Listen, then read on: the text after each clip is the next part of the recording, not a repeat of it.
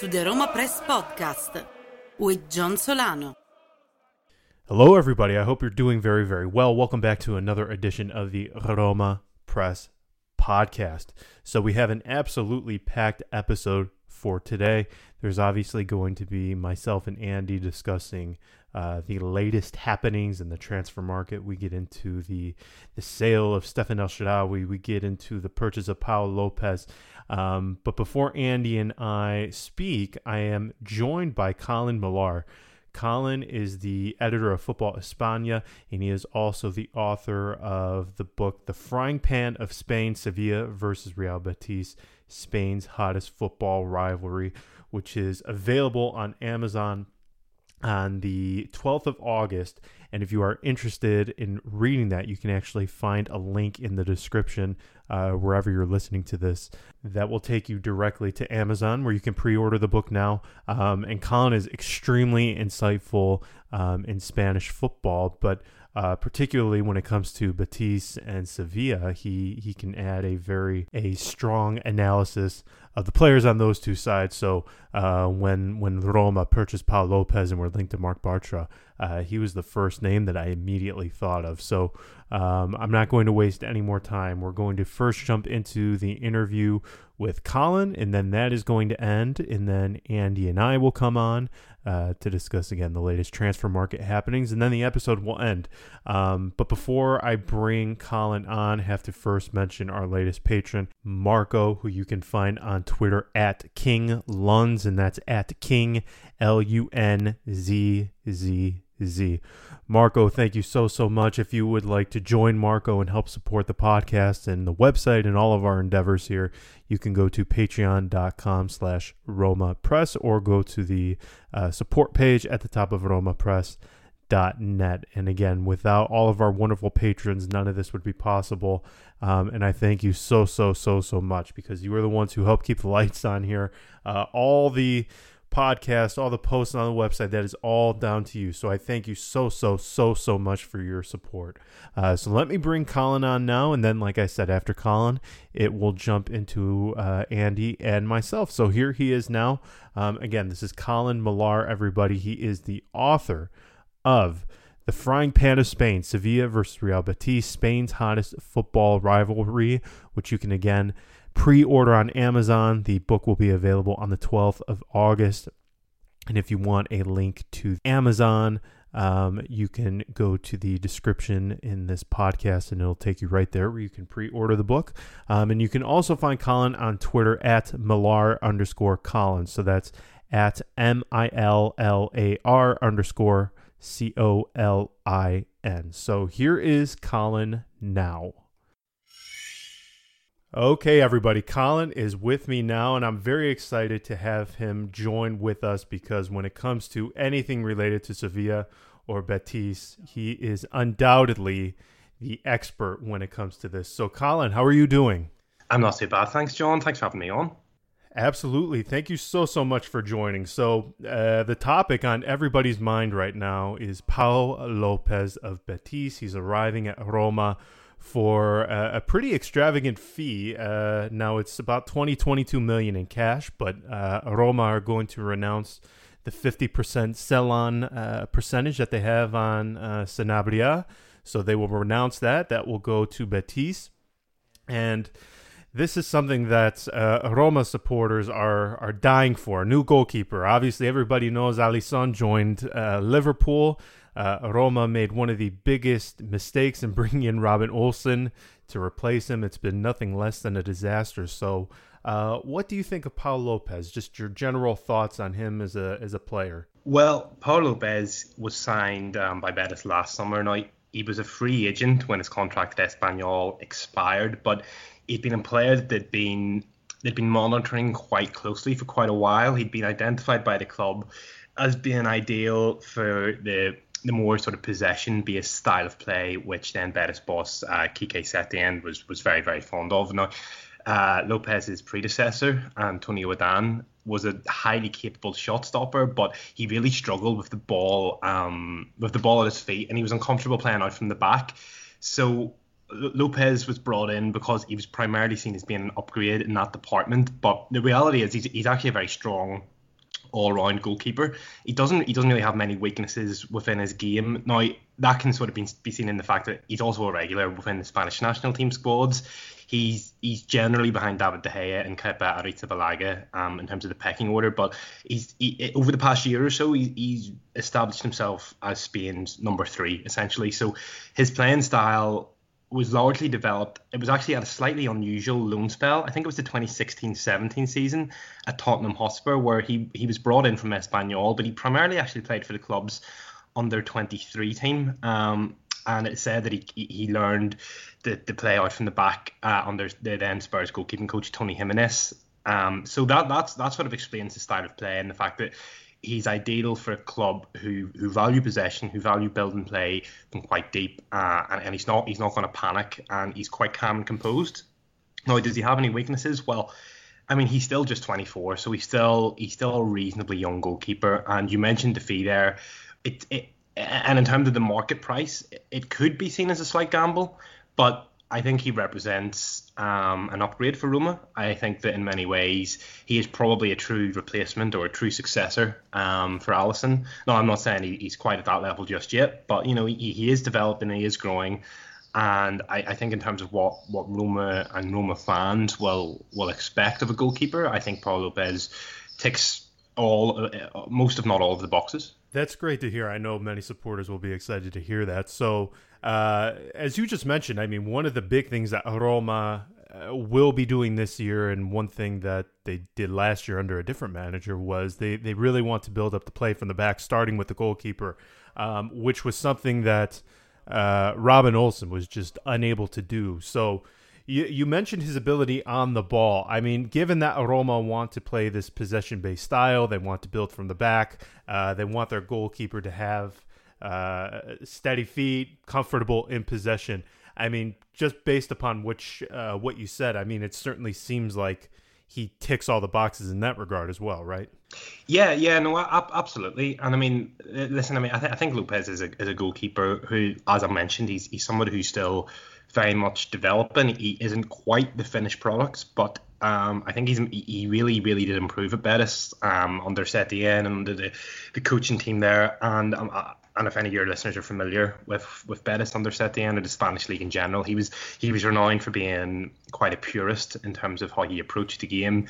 He wanted very specific players to play in a very specific way, even if at times it was a little bit kamikaze because there was a lot of risks taken in terms of defence. You know, he wanted his players to be brave to come out uh, and to take risks, you know, and, and, and to express themselves. And Lopez does does fit that model. And I know that could sound a little bit a little bit of a worry if, if you're going to be bringing bringing um, that kind of mentality into your team. And that was that was that was an, that was just a general concern that Betis fans had last year that maybe you know this is this style of play it's too it, it's it's too um too dogmatic. There was no sort of pragmatism there. But that being said, uh, Lopez Lopez actually made very few mistakes, um, and he was he was he was regarded as one of as one of the club's best performing players in, in a season in a season in which they struggled and in a season in which he was often left exposed by by defensive mistakes or by the fact that the team was was left quite open defensively. And he he, he sort of gained a reputation certainly more so of being somebody who was excellent in one-on-one situations.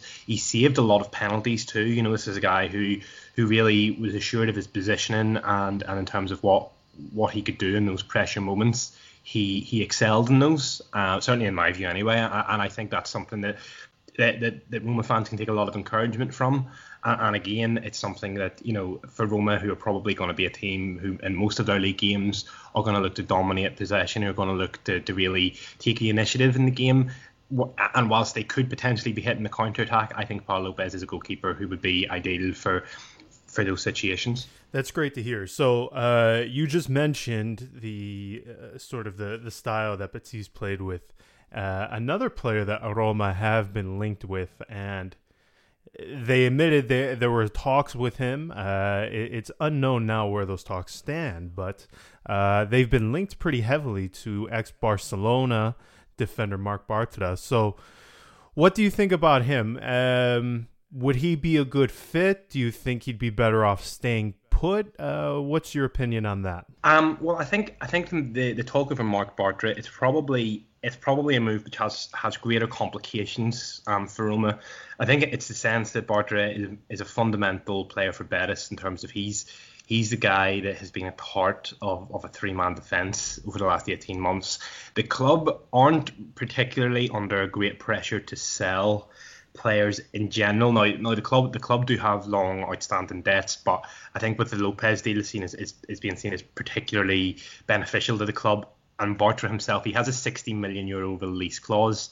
Now, I don't think the Betis would hold out necessarily for such a high value, but you are probably talking in excess of 40, 45 million um, for a player, and that, that truly would be a significant level of investment. Um, for, for any Ital- Italian side, certainly on a, on a defender. Um, and there's also like there's question marks over the future for a number of Betis stars. I mean, but when Lopez is leaving for Roma, and you talked about Bartra, and there's Giovanni Lo Celso, Junior Firpo, and Sergio Canales. Now, my understanding is that there's only a there's only a true expectation that Lo Celso will probably leave this summer, and that's probably going to be a deal in excess of 70 million uh, probably to Tottenham, although that's you know the, these these are initial initial talks, and there's, there's, there's also a domino effect in the market in terms of how Tottenham are going to be left with Christian Eriksen and everything else. So this is all theoretical, but Betis do expect to receive a massive payment for Lo Celso. Um, and considering this is a player who they signed permanently only a few months ago for 22 million, so this is again this is a massive, massive profit. So there's no there's not going to be a great pressure to sell Bartra. Um, again, I mean, okay, a bit, a bit more background on him, I suppose. I mean, he was signed, he was signed in January 2018, so relatively recently, actually, from Borussia Dortmund. His first sort of half season, six months, he was he was in excellent form, uh, and he he was really he was probably the player that was most credited with with the club's upturn in form that second half of that season, and they of course got into Europe from that. I think his form's probably leveled out a little bit since. He's not he's not considered or or certainly he's not expected to be a regular in the Spanish national team squads, and there was a little bit of talk about that beforehand. He's a player who I believe belongs at a big club with aspirations, possibly of Champions League football. But I think in terms of the transfer fees, the transfer fees are being discussed. I'm not sure it represents particularly great value, and I think if there was to be a deal, whilst he would be he would be a very good addition for Roma. I think that the money uh, and the priority, the prioritize, the priorities of the club might might lay might lie elsewhere. Um, and, and for that reason, I, I, would, at this point, if you had to push me, I'd say a deal probably isn't likely to happen. But of course, there's there's plenty of scope for for things to develop and change from that. I, I couldn't agree more. Uh, everybody, he is the author of The Frying Pan of Spain, Sevilla versus Real Betis, Spain's hottest football rivalry, which is available on the 12th of August uh, next month on Amazon. You can find a link in the description uh, below. He's also the editor of Football España. Uh, Colin, I, I can't thank you enough for the time. This was wonderful insight, and I hope we get to do this again soon. Oh, John, it was my pleasure. Yes, I hope to speak to you again soon. Absolutely. Take care. All right, everybody, we are back. I am here with Andy to discuss the latest in the market. So we we took a week off, uh, and in that time we have Paul Lopez arriving. We have Roma moving in on Atalanta defender Gianluca Mancini. But let's first get to Lopez. Andy, we um, we needed Roma to make an important investment in a goalkeeper because we saw what happened last summer when you tried to go the uh, the cheap, or I should say the safe route. I guess I wouldn't. Uh, okay, well, in hindsight, Olsen wasn't safe at all, but uh, Roma went the cheap route, we should say, uh, instead of investing important figures after Alisson was sold. So, from what you've been able to see from Lopez, are are you happy about this? Because it's it's roughly 20 million in cash, and then Roma are renouncing their rights to the 50% sell-on fee uh, of Tony Sanabria. So, what have you made of this? Uh, for me, I, I, if I'm happy, I still don't know because I know too little about the player. I've seen some statistics. I've watched uh, a couple of games before the previous episode. Then I watched a couple of more. Uh, mostly they were losses, so I could just get a, a, better sense of what the goalkeeper is about. To me, the most after the the Olsen collapse, uh, the most important thing is uh, that Fonseca is happy. That to me, that is the most important. I've seen some quotes today. I've seen some uh, local reporters uh, say, well, for that price, I probably would have kept uh, Mirante. I would have stuck to Mirante as a starter. Yeah, but the thing is that Fonseca didn't. Fonseca uh, uh, explicitly chose this goalkeeper. We know why. We've we've read about it numerous times. I think um, he has one of the best passing, short passing ratios in uh, in La Liga. Uh, most of the action uh, starts from from him. Uh, him and the defenders at Betis were, were, were the ones who uh, sort of the coach relied on for most of the uh, game plan. So if this is what Fonseca wants, and if this is the sort of goalkeeper that will allow Fonseca to uh, build a, a, certain scheme, a certain uh, uh, team that he wants, that he envisions, then I'm all for it. We know that Fonseca didn't work with the phenomenon phenomenal goalkeepers in the past. I mean, for the what for the past two or three years at uh, at the Shakhtar. He played with Pyatov, who I don't think anybody rates really, but is certainly one of the one a goalkeeper that relies mostly on his uh, uh, uh footwork.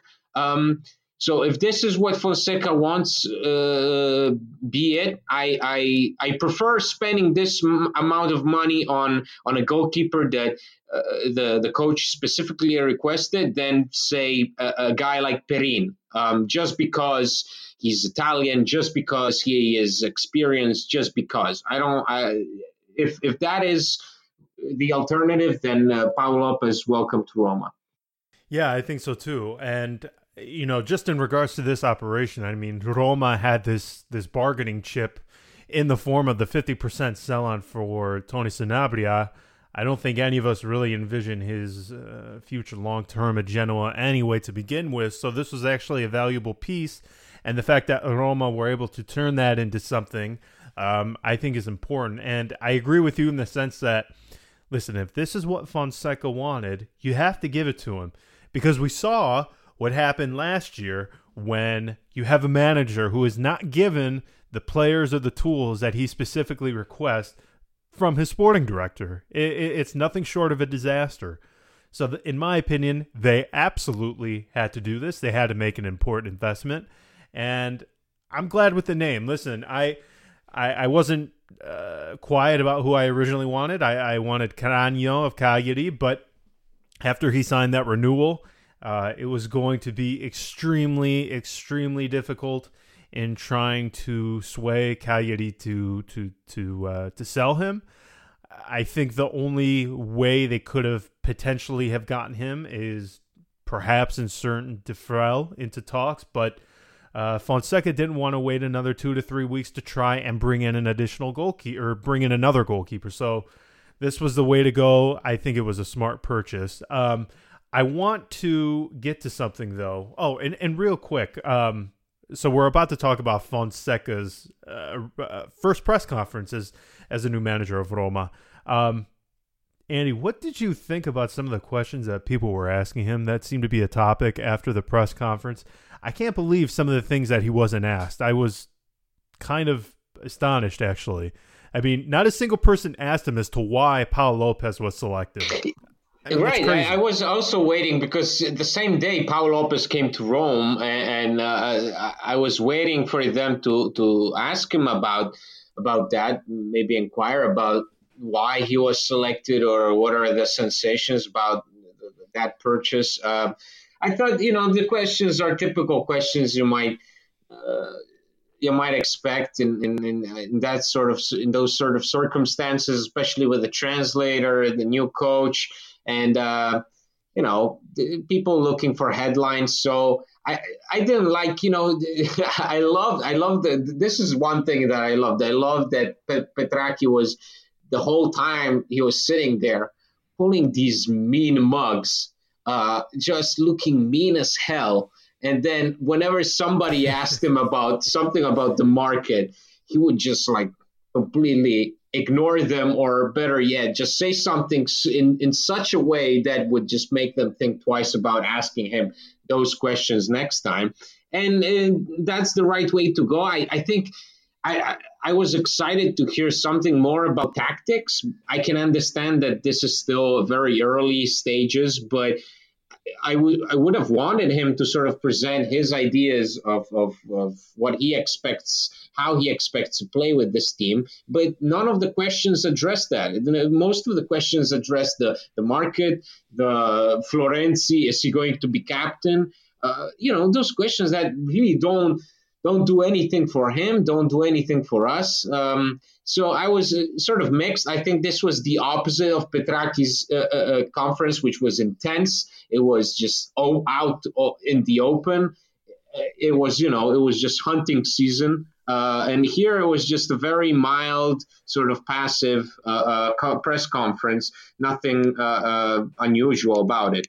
No, but I have to say, one of the things when he was asked about Dzeko, like Petrachi, he was pretty. I, I, I, you know, to say he was harsh, maybe a little uh, hyperbolic, but he was frank in the sense that he said, "Listen, if somebody here doesn't want to be here, I'm not going to make you stay. I want players here that are willing to put the cause of the team ahead of their own."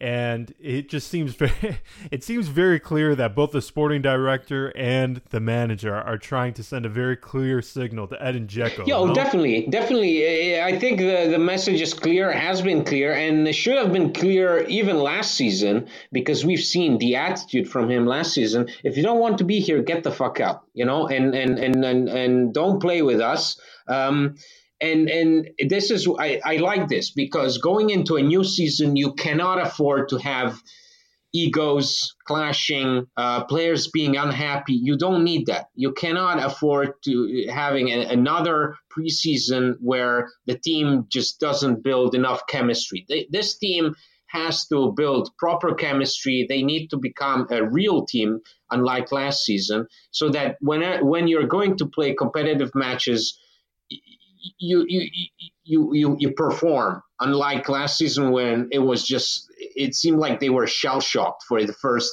couple of months. So.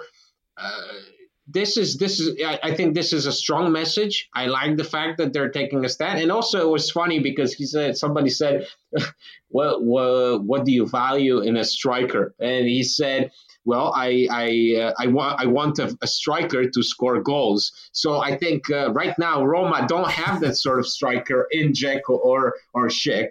Um, so that's another clear message. We need somebody else. We need fresh faces, um, and I, I'm happy about that.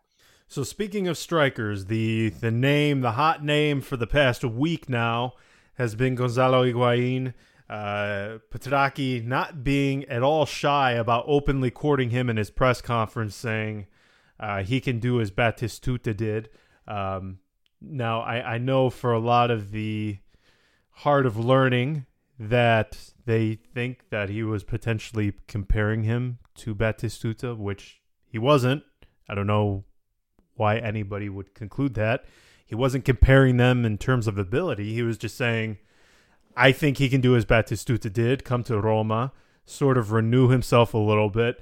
Um, now, it came out yesterday that Higuain is once again, or, or, I shouldn't say once again, but is still not interested in moving to Roma.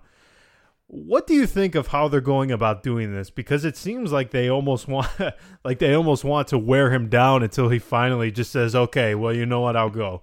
Um, Listen, Juve have made it clear he doesn't have uh, a future there. He still have two, he still has two years of contract left uh, at Juventus. But do you think anything will sway his mind, or do you think Roma just want to see, hey, maybe they get to their retiro? Sarri makes it once again clear. Listen, you have no future here. I mean, do you think that's the right approach to take, or do you think they might be losing time or losing out on other opportunities that aren't Gonzalo Higuain? I, listen, I, I think uh, I think um, they, from what I've heard, and this this comes from from reliable sources and uh, uh, around and as well. Oh, as, you're like Stephen A. Smith now. reliable sources. Yes, I got my sources. No, but but but I think I think listen, I think this is a, same with Veretout. The fact that they're taking this much time uh, to sort of see what the player wants, uh, it tells me that there are options out there that are also being monitored closely. Um, and certainly that striker position, from from what I've heard, is is second is second on the checklist. I mean, after they get Mancini, um, which they are very close to, that that will be the next goal. And um, listen, I part of me feels that something will be worked out uh, with with with Higuain, and uh, certainly I don't like the fact that you know you you are getting somebody that is rejected multiple destinations in the past and right now is sort of playing hard to get. But you have to understand that this guy, I mean, two two three seasons ago, he was one of the best players in Serie A, um, one of the top strikers, uh, and then suddenly. Uh, it was the fall from grace, and and uh, he hit rock bottom uh, uh, at Milan and Chelsea, um, and is and is now looking in in for for a helping hand from his coach, the coach that sort of made him the phenomenon that he was, Sarri, uh, and I think listen when when he gets the message um, eventually something will be worked out.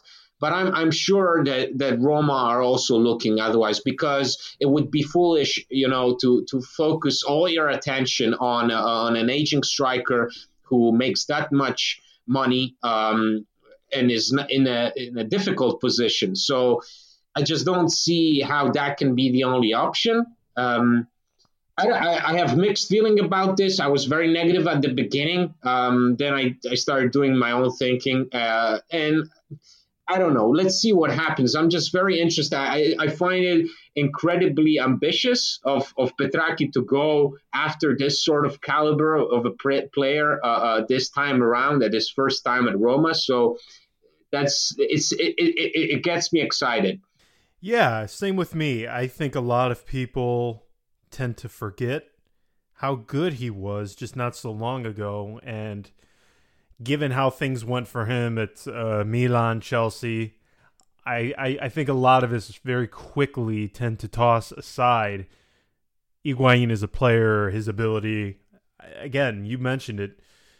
Two, three seasons. I mean, you could have easily made the case that he was not only one of the best strikers in the A, but top five, top 10 in the entire world. I mean, he was at the top of his game not so long ago. Now, yes, he's getting up there in age, but listen, uh, Edin Dzeko at his age was scoring almost 30 goals in the Serie A. So I think this could be a good opportunity for uh, for Roma. I'm curious. And also, and also, you're out. right. I mean, this comparison between, I mean, uh, let's remember the the Dzeko where he came from and what situation he was in. He was also on the downhill. Uh, pushed out of, of Manchester City um, with Aguero being there. He just wasn't the man anymore, and um, and it was a similar situation where suddenly this this big time player came to Roma. Um, I'm not saying that that it, it's it's exactly the same, but I think the players, the profiles are, are similar under the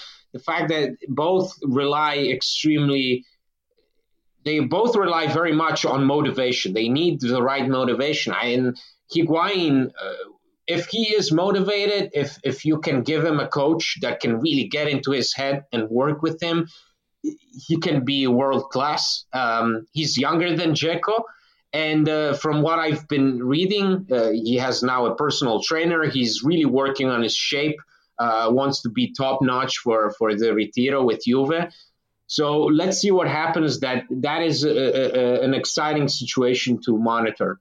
I think if Juve were to give him the renewal, spread out that payment, uh, give him the the golden handshake, uh, the severance pay, send him to Roma. I think something could be worked out, and I think that's what eventually will happen if he were to potentially join Roma.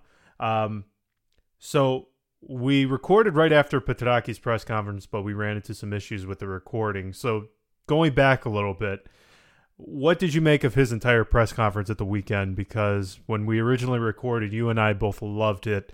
Um, we won't go through it as extensively as we as we originally did, but I mean, what were some of the high points for you? Um, I mean, for me, I loved what he said about Dzeko. We're not going to be blackmailed. We're not going to be, uh, you know, choked by anyone or forced to do anything we don't want to do.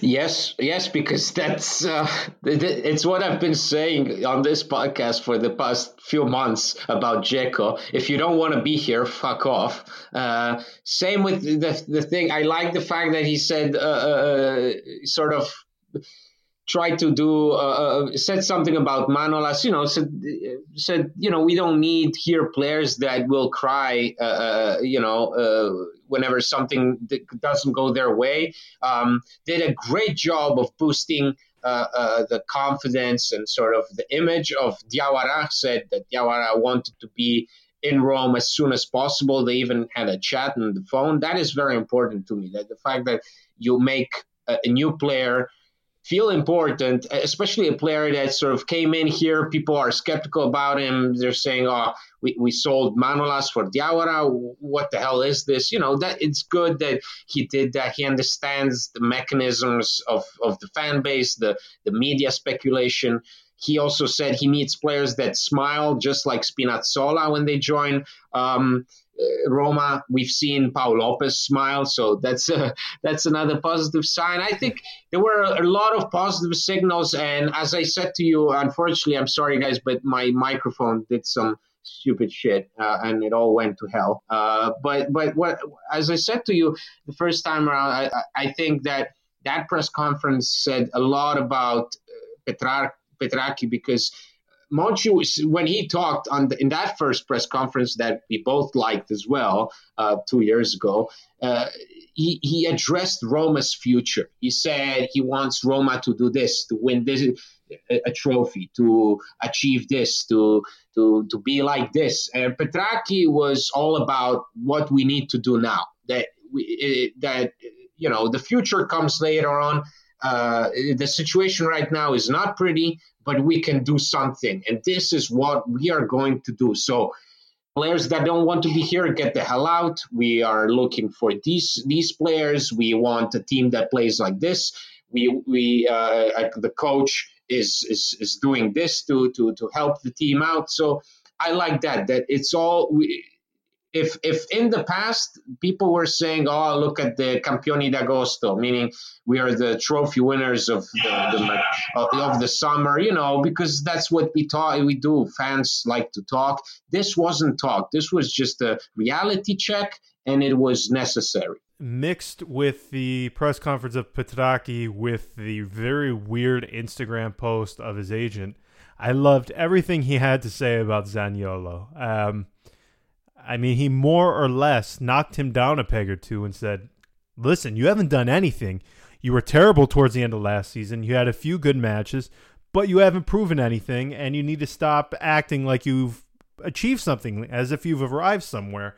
Um, and then we have his agent uh, just yesterday saying, and it was very weird because I, his agent Claudio Vigorelli, he's he's a nice guy. Um, so I was, I was kind of dumbfounded as to why he felt the need to go to his company's Instagram to put out a notice that he wasn't in any talks with another club for Zaniolo. Um, but in the in the Instagram post, he sort of kissed Petrachi's ass a little bit by saying, "Oh, congratulations on this new role and this new challenge."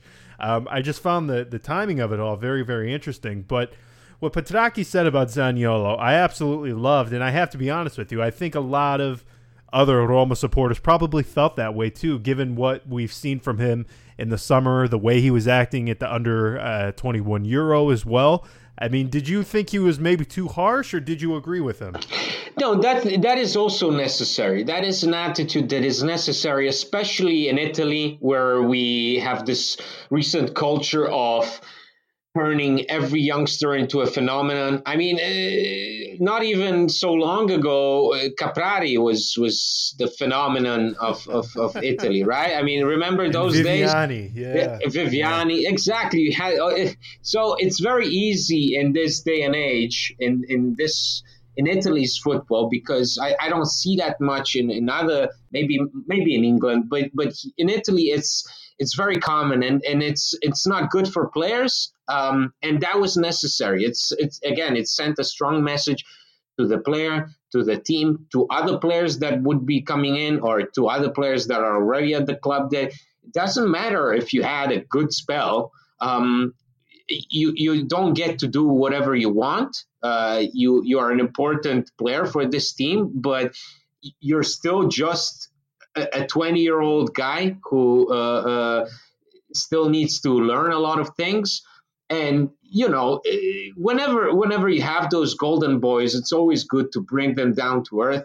He did exactly that because uh, I think again that that's something that impacted the team last year. That you had the veterans, and then you had the golden boy who went for two months. Uh, in every headline, he was mentioned. Then you had the rejects, the ones that were being criticized. So this all these power imbalances are not healthy for the team and I think this was this was very good of Petrachi to to sort of say it out in the open, put it out there, uh, uh, uh, and so whenever Zaniolo comes back, he knows what he's dealing with. Yeah. So moving away from the press conferences, we also have Stefano El Shaarawy going back on his words from a week ago when he said, "I want to play important football." If you look back at his previous interviews anytime he has been asked about playing under Mancini in the uh, Azzurri, I mean, he's very open about how much of an objective that is for him. And again, he gives an interview uh, one week ago, says he doesn't want to go to the Chinese league. He wants to play in an important league at a high level. Well, I, I, guess 15 million euros per season is. Um, I have to be honest. I mean, I would go play in Antarctica if if I was offered those yeah. sort of wages, wouldn't you? I mean, I, I, you know, a lot of people get a lot of people go, oh, the the the the Roma supermarket, it, it, it's open. Um, this wasn't Roma selling a player. This, this was this was El Shaarawy saying, "Hey, you got to let me go because you're coming nowhere close to offering me those wages." Um, I mean, he was requesting four million euros from Roma, and they weren't even going to give him that. They probably wanted to settle around three, maybe three and a half. So he's earning per season roughly five times what he could have earned at Roma. I mean, can you really blame him? No, I can't blame him, especially when you when you realize that Graziano Pellè is making 19 million a season. Uh, so, you know, it's it's. Uh, I guess that's human nature. I thought I thought that message. Uh, uh, he shouldn't have re- released that that message where he said, "Oh, I'm too young to." That backfired, and that will be brought up whenever he comes back to Europe. The the fact that you know you you, you put that message out there, and then what happened to your dignity? Um, because uh, this was reasonable, and I, I said it. If if there was one player on this roster whom I envisioned in China it was it was El Shaarawy. This is a, a, unfortunately it's it's a player that has a lot of talent, maybe not as much as everybody thought he had when he was just that young golden boy again, uh, uh, and people were calling him the new Messi and all that stuff. Uh, and and he just he's a player that gets lost very easily and uh, plenty of ups and downs. Now he had a, a really good season, but still a really good season at a certain age. I thought this was his moment, his moment to sort of make the next step. And he figured, you know what, maybe the risk is too big. Why, why should I stay here in at Roma? Um, still, maybe not make the national team. Still, probably not win a, not a trophy, and still not make the money I think I deserve to make. And um, so the the, the, next step was logical. Just go for it and then make the money, come back in two, three years, play your chances then. And uh, so good luck to him. I think we all are grateful for that extremely unexpected goal against Chelsea. I thought that was one of the best moments. Uh, in recent years, as a Roma fan, watched that goal, that ball go into the back of the net uh, yeah, after just, yeah. after just a few minutes. So that was and and you know, and without him last season, we would have probably been even worse. Um, so cheers to him and good luck. Yeah, I mean, for me, no animosity whatsoever. Um, this was just another opportunity for the for the 1.0s to express their disdain, which, okay, um, listen, every I think every single one of us would have left uh, had we been offered those sort of wages. So I listen, I'm not going to blame him. I'm not going to be angry. I do think it's an important loss. I'm curious to see who they bring in. I, I mean, the most obvious names that you point to are um, Perotti stepping into that starting role, or maybe Kluivert being given more of an important role as well. Um, I mean, do you think they have to buy somebody because you have Under on the right, uh, perhaps Zaniolo on the right, you have Pellegrini in the middle, perhaps Pastore in the middle, um, and then on the left, I mean Perotti, Kluivert. I mean, do you think they they have to bring in somebody else, or do you think just by everybody having probably a better season than what they had last uh, term that they can sort of make up for that loss? Well, you know, listen, I uh, I think all the names that have been thrown out. Do I think they're they're going to look for somebody? I think so. I from from what I've read, I think so. But I also think that the names that are being thrown out there, Brahimi, De Paul, are are not really names that particularly interest Roma. I just don't think that that that's the way to go, and that's the way Roma wants to go. Um, I, I wouldn't be surprised actually if if Roma decided to move on that winger position, if they pulled off something sort of like under uh, a couple of years ago, you know, a low cost operation of somebody young, somebody not we, we don't really know much about, but but can still contribute um, and has big upside because to be honest, with the way Fonseca plays, I think uh, there are plenty of option, valid options as wingers in this team. As you said, we have Perotti. Um, hopefully, he stays healthy this season. Although I know that is a gamble, but if he can stay healthy, I think he's a perfect player for, for Fonseca.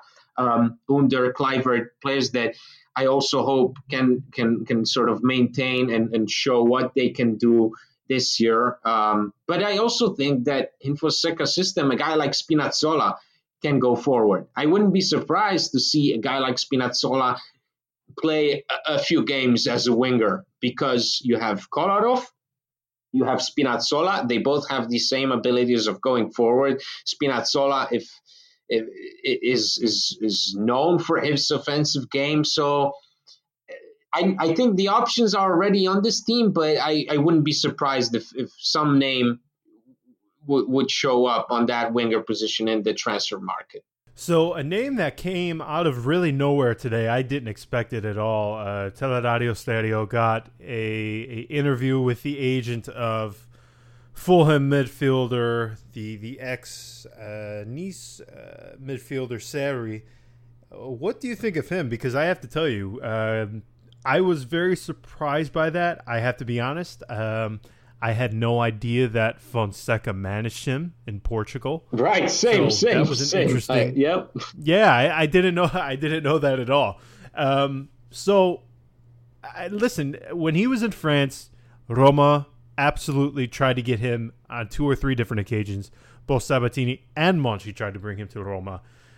Obviously, that never happened. But I mean, what do you think about him? Is he a guy that a lot of people were saying on Twitter today? I saw that, well, we've already got Diawara. he is not really the box to box that they need. Um, more of a vice Diawara, but I don't really know if that's the case. I mean, what do you think? I think the getting him was. I, I love the player, and uh, when he was playing at Nice, and Nice were having a special season that year. Uh, I watched Nice a lot, and uh, it's when talking about that city, you're talking about one of the best midfielders in Europe at that time the the way he played every position. It wasn't he was playing one particular position in the midfield. He was controlling the midfield. Um, but yes, I'm also the opinion. Like I like the guy. I like him a lot, and I like him better than Veretout, Although they don't they don't play the same way. They're not similar players at all. Um, but if I were to pick one, I would pick Seri. The problem is that yes, you have Diawara who sort of fills that role. Um, and then you know Roma don't have that much height advantage in, in, in the middle of, of, the pitch, you know, and and um, you, I mean if Nzonzi leaves, you have pretty small guys out there. Besides Cristante, I think would be the tallest one. Um, you have a pretty small team out there. I just don't think that would work. Um, and also, it all depends from the cost. We know that uh, Premier League clubs, no matter no matter where, where they find themselves in what position, they will always ask a lot of money. But is is, is Seri worth a big investment? To me, it's a yes. I know people are sort of conflicted about it, but I absolutely love the player. Yeah, I mean, again, he was linked to Roma for two or three straight seasons. Um, both Sabatini and Monchi wanted to bring him. He was also it wasn't he linked to Barcelona at a certain point the summer he left for Fulham. He was. Um, I mean, he was linked to everybody. I mean, I what was it? Two or maybe it was three seasons ago now when Nice had that incredible season under three three seasons ago. Three seasons ago. I mean, he was as you said, he was at the heart of that midfield. Um, I do like him. I, I'd be I'd be curious to see. Listen, nobody asked us at the press conference of Fonseca yesterday, and I don't know why, but um, I mean, Diawara is is as we've seen, he's most comfortable playing in a three man midfield as the regista. Um, given that Fonseca likes to play that four two three one, how is that going to work? Are you going to adapt formation? I, nobody asked that, but I'd be curious to see. Maybe they could coexist. I, I don't know. Um, I mean, Fonseca really hasn't given any indication one way or the other which formation he prefers or if he will just stick to his usual. I mean, he hasn't ever really deviated away from that 4 2 3 1. Um, so I, I, I, guess in that regard, I, I, will be curious to see what ultimately happens. Um, now, moving away from the midfield, the name that everybody has been talking about, we've discussed him a little bit on here, Gianluca Mancini. What do you think? Because it looks like they're closing in on him. I for, um, I know his agent sort of well, Giuseppe Riso. Um, nice guy. I, I do think with him, you're you're dealing with someone who's really no nonsense. And in this matter, I think what's being held up is is Atalanta perhaps trying to find a replacement. I don't know, but anybody who saw him at the under 21 Euro, uh, I don't think he impressed, but I don't think he was terrible. I thought he did good. Um, I mean, is he a guy you Didn't like? he play fullback for he? I think he played the right back, right, for a couple of games. Yeah, they put him at right back. They did for two.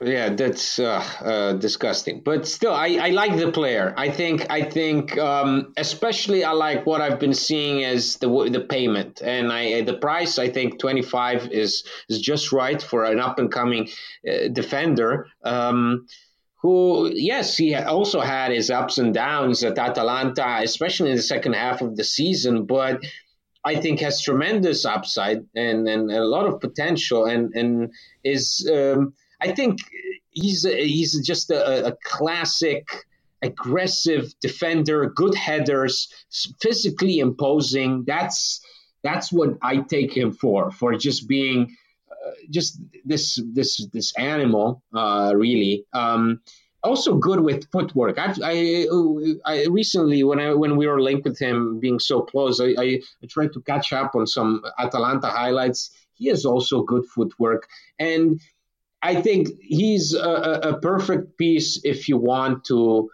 to get somebody more experienced. Uh, from what we've been hearing, uh, it's uh, right now it's one of the, the profiles that is at the same time most difficult and most looked upon is is, is N'Koulou from Torino, who Petrachi got from Lyon, which I still think is one of the best deals in in recent Serie A history, really, for the way he performed at that particular after that price, uh, uh, the way he he him and and Izzo led Torino to a Europa League spot it's it's it's it's great, and um, I think that Mancini fits that that that, that sort of that that characteristic that you want to find somebody young with a with a lot of upside, and at the same time somebody next to him who can lead the defense, somebody who has a leader mentality uh, and and sort of can control the game.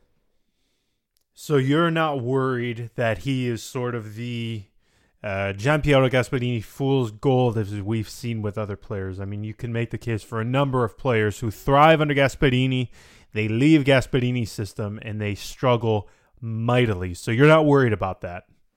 Well, am I worried about that? Probably, I, I don't know. I probably am, but I'm also, I, I don't, I don't like to think about it. I mean, yes, the history. If you think about it, it's really, it's crazy. Like you have Conti, who hasn't played a game at Milan without injuring himself or performing. You have Caldara, uh, who was easily one of the best center backs in in in Serie A, and then just disappeared. He vanished. And then you have Kessié, who at Atalanta was also an incredibly imposing player, gone from the radar. I mean, the guy, both of his legs are shot. Um, you have Cristante, who went from being one of the most efficient midfielders in Serie A to just uh, an okay player at Roma and, and struggled with Roma altogether. So obviously there are questions, and it's pretty tragic the history that those are. But at the same time, you, sometimes you just have to take a gamble. And I think, you know, I mean, who are you going to go after? If I'm, I'm already happy of the names I'm hearing, Alderweireld, N'Koulou. That's that's great to hear that those profiles are, are sort of their profiles that are, are, are being looked upon by Roma. But otherwise, what are the alternatives? I don't really know. Uh, I know only one thing: the defense needs some serious cleaning up. I'm uh, Manolas is gone. We are hearing Marcano to Porto is it will probably get completed. So that's a start. And whatever fresh faces come over here, I'm willing to give them a chance. Then that's about it. The the name that I, I have to say the one that I want more than anybody is N'Koulou. I th- I think he would be absolutely fantastic. Um, I think between loan and and purchase, I think Petrachi paid four and a half million euros for him. And now Sky Sports says that they're uh, Torino are requesting 30, 35 wow. million euros, which yeah. is sensational. Um, I, do I think he's worth that? No, given his age. Uh, th- that would mean he's he's he's equal in value to Costas Manolas. I, I don't think that's the case, but 20, 25, even at that level, that's still uh, an incredible investment that any club would have to make, and an absolutely sensational return from Torino. So um, you have to give Petrachi credit in that regard because that is absolutely incredible. Um, he would be a guy I would absolutely like to see at Roma. So I, I am hopeful that they can uh, eventually bring him to the club um, because uh, again he's an important player. Um, I think he has the characteristics that you're looking for. I, I, mean, you just said this defense needs an overhaul. I mean, we haven't even talked about right back or the fullbacks yet. Um, I mean, obviously Spinazzola comes in. Do you think maybe this is an opportunity for Kolarov to move centrally? Because um, in the podcast that we recorded that we had issues with, you and I talked about Fazio, and if it's, I think you and I both said we were extremely uncomfortable with giving him uh, an important role again this this season because I I just don't think you can give Federico Fazio um, a first choice place in 30 35 matches again. I mean, that prospect is terrifying. It terrifies me. Yeah, I mean, we, we said it. Let him play against the Luxembourgish bankers, uh, against uh, Swiss hunters, against you know Bulgarian uh, uh, uh, uh just fishermen. do whatever you want, just don't play him in serious games. Um, and then, man, it's you know the fact that. It, this unspoken, this sort of taboo topic of Florenzi. We have another season ahead of us where, with 90% of probability, we'll, we'll see Florenzi be the starting right back for Roma. And as I'm saying this, I feel completely deflated. Uh, and then when I think that his backup at the moment is Karsdorp, whom we haven't seen in many, many years, we don't know what he looks like. We don't know what he's made of. Um, it's that that is to me the terrifying position. It's because if if there is if there is one aspect of this team besides the sort of yeah sure you have Fazio you have Juan Jesus who is not very reliable but one area which I wish was addressed for just once and forever was that right back position and it's it's just giving me the creeps to think that yes we'll have a new coach we'll have most likely a team with a lot of new faces And I'm happy to have Florenzi as a captain, but eh, just to see him out there, uh, uh, on one side, I'm, I'm I, on one hand, I, I want to wish him the best of luck. I want to see him have a great season. But the second, on the other hand, I'm just I'm just tired, man. I'm just tired of, of the lack of quality on that right side ever since the, the first Maicon left. I was just about to say, so the last the last season Roma really had sensational output from that right back position was 2013 2014 with Maicon, and that was incredible. But that was only one season because in the next season he completely broke down. Um, that's six years I, ago, man. That that's six yeah, years ago. I've, I've, yeah, and I've I've talked about why that might have been the case with Maicon. I'll let everybody else speculate as to why they think that might be. Um, but I'm on Transfermarkt, the website Transfermarkt right now, and it says the value of Alessandro Florenzi is currently 25 million euros.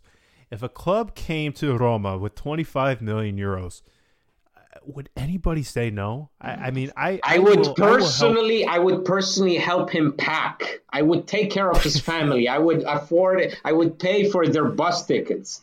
It's, I, I mean, and I say this with the, the utmost respect because I've said time and time again.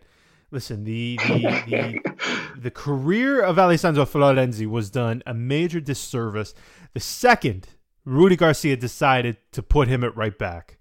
And it's unfortunate that there has been no looking back from that because I still remember to this very day that season he had under Zeman in 2012 2013, that goal he scored against Inter.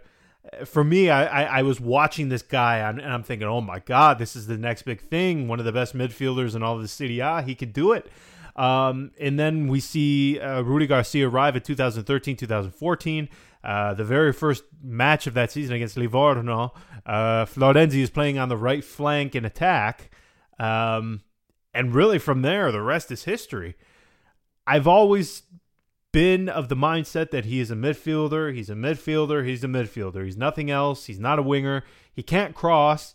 Uh, he can't really take his man on the dribble one on one. So I don't really understand what value he brings on the flanks. I, I think he's a He's a central midfielder, and that's it. And I think he was done a major disservice the second he was moved out to the right back um, position. So, what else do we need to see from him? I mean, honestly, don't. I mean, Andy, isn't this this was a failed experiment? You know, I, I mean, why why keep carrying this on? Because why? because you've seen what happens when you take Romans out of your club. You see, the, I mean, the day sort of Roma manages to fully alienate itself from that convention, from that idea, and just have the guts to to pull the trigger and sort of say, okay, we've had enough because enough is enough. You know, it's I, I like Florenzi. Uh, I think he's a good guy. From what I've seen in interviews, I think he's he's a nice guy and he, he shows tremendous passion for the club. But that doesn't mean that he's untouchable. And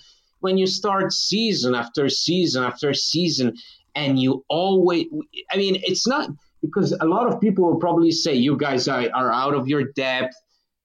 You cannot criticize so much florenzi. But it's why is it that time and time again season after season the weakest position is that right back position?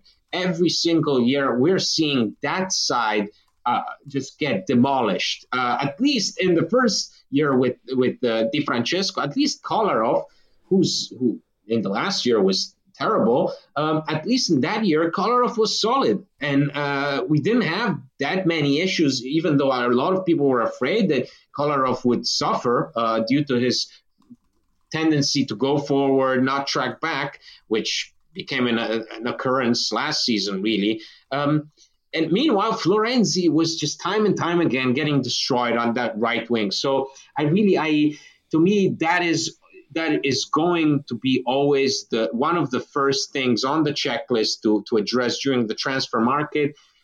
I don't I don't think this is going to happen this season. Maybe next season. Who knows? I really hope Florenzi has a, a, an amazing season under Fonseca because this has been an issue that has been going on far too long. Yeah, I agree. I, I, I, don't think it's going to happen this summer. Um, I mean, there's obviously been rumors about Conte wanting him at Inter, but Um, I, I, I don't think he'll be leaving. Um, but we will see. We will see. Um, so just to end this here, anything else about the market that has concerned you? Um, has there been a player that they've been linked with that you don't like? I mean, for me, the only uh, the puzzling thing for me, uh, this Veretout, this race for him to me, um, I, I, just feel like their head may be in the wrong place. I think handing him three million euros net per season in wages is way too much. Way, way, way I, too much. And I think adding a 25 million euros fee on top of that is just way too much for a player who I don't necessarily think really uh, tips the scales in favor of Roma. I, I mean, I, I, I like uh, Veretout a, a, lot, and uh, but I also think that that would be a bit of a stretch considering already the midfielders that you have um, who who sort of have similar profiles. Uh, I like Veretout very much, but at the same time, I think this this whole race for Veretout seems very strange. It seems like all three teams uh, uh, um, are, are, are, that are linked to him, which is which are Napoli, Milan, and Roma. They're they're sort of it's not really a, a race. It's sort of who who's more desperate. Who's who's may, it seems like we are all trying to get something else first. We're try, just testing the waters, uh, maybe waiting on some other deals to go through, and maybe then see what else is left on the table. And one of those options, Veretout, I think a lot of things are not said uh, uh, and sort of kept in the dark by by all three teams. Um, so that that's one thing. I, I wouldn't. Be, I, am not so sure that Veretout is the real goal. I think Veretout is is more of a, of a backup option. Um, and besides that, I don't know. I'm really, listen. I'm I'm I'm I'm mo- mo- most excited about about this uh, center back uh, situation because I think that is that is uh, sort of the root.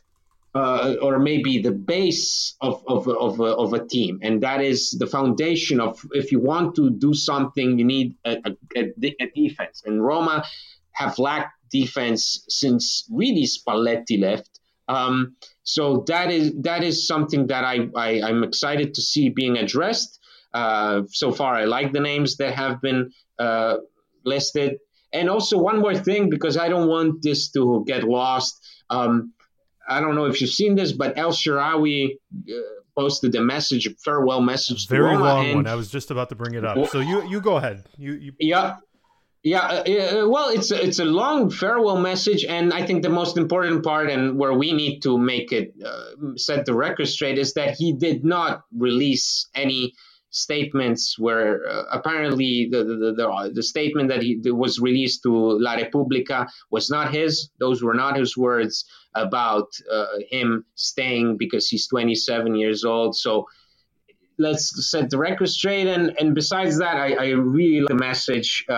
It, again, it shows a player that his all, uh, had the, the, the, the, mind in the right place, the heart in the right place. And um, I, am glad he, he, took this chance. Uh, and I like the fact that, you know, he's not, he's saying this is, this is not a goodbye.